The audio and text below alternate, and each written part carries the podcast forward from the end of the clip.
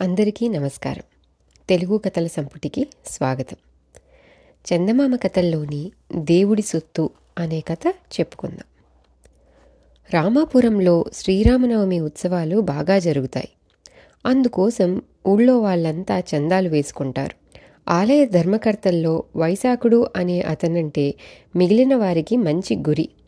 ఒక ఏడు వసూలైన డబ్బు వైశాఖుడి వద్ద ఉంచాలని పెద్దలు ఏకగ్రీవంగా నిర్ణయించారు. వైశాఖుడు ఆస్తిపరుడు కాడు కానీ నిజాయితీపరుడు. ఆ సంగతి అందరికీ తెలుసు. ఆలయ ధర్మకర్తలలో భద్రుడు అనే ధనికుడు కూడా ఉన్నాడు. దేవుడి సొత్తు తన వద్ద దాచకుండా వైశాఖుడి వద్ద దాచటం భద్రుడికి కొంచెం ఆగ్రహం కలిగించింది. ఆ సంగతి గుర్తించి వైశాఖుడు దేవుడి సొత్తు మూటగట్టి తీసుకుపోయి భద్రుడికి ఇచ్చి ఈ డబ్బు నా దగ్గరికన్నా నీ దగ్గరనే భద్రంగా ఉంటుంది.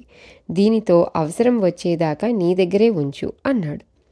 ఊళ్ళో వాళ్ళు ఇయ్యకపోయినా వైశాఖుడు తన పెద్దరికం గుర్తించినందుకు తృప్తిపడి భద్రుడు ఎప్పుడు పనిపడితే అప్పుడు వచ్చి డబ్బు తీసుకువెళ్ళు అన్నాడు.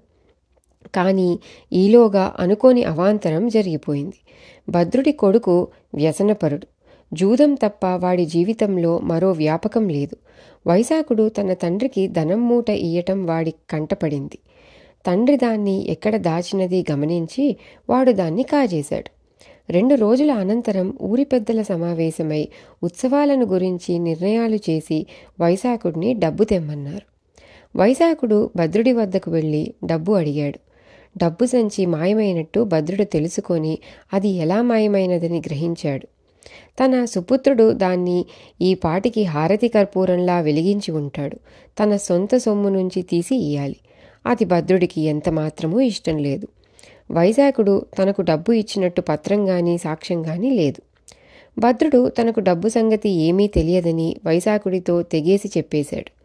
వైశాఖుడి గుండెల్లో రాయి పడింది. ఇప్పుడు పెద్దలకు ఏం సమాధానం చెప్పాలి? ఆ డబ్బు చెల్లించటం తన వల్ల అవుతుందా? చెల్లించకపోతే లోకులు తనను గురించి ఏమనుకుంటారు? ఏమైనా కానిమ్మని వైశాఖుడు పెద్దలతో జరిగినదంతా చెప్పేశాడు. భద్రుడు పిసినారి అయితే కావచ్చు గాని పెద్ద మనిషిగా అతనికి పేరున్నది. పెద్దలు వైశాఖుడి మాటలు నమ్మలేదు. ఎలాగో డబ్బు రేపటికి సిద్ధంగా ఉంచు అన్నారు వాళ్ళు వైశాఖుడితో.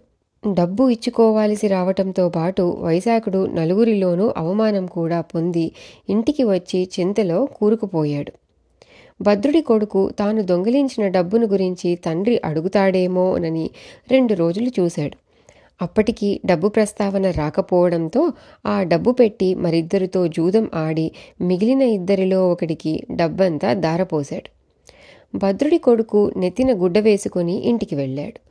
కానీ గెలుచుకున్నవాణ్ణి మూడో జూదగాడు వదిలిపెట్టక మంచి మాటలతో వాణ్ణి సారా దుకాణానికి చేర్చి ఒళ్ళు తెలియనంతగా వాడి చేత తాగించి వాడి డబ్బు మూట తాను సంగ్రహించి బయలుదేరాడు.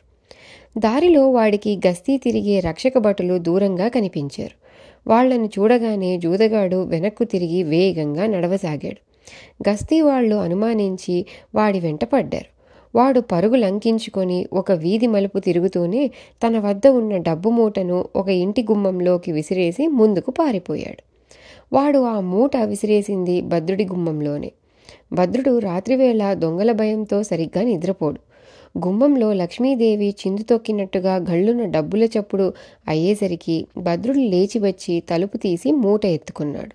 అదే సమయంలో భటులు ఇంటి ముందుకు వచ్చి మూటను చేత పట్టుకొని ఉన్న భద్రుణ్ణి పట్టుకున్నారు.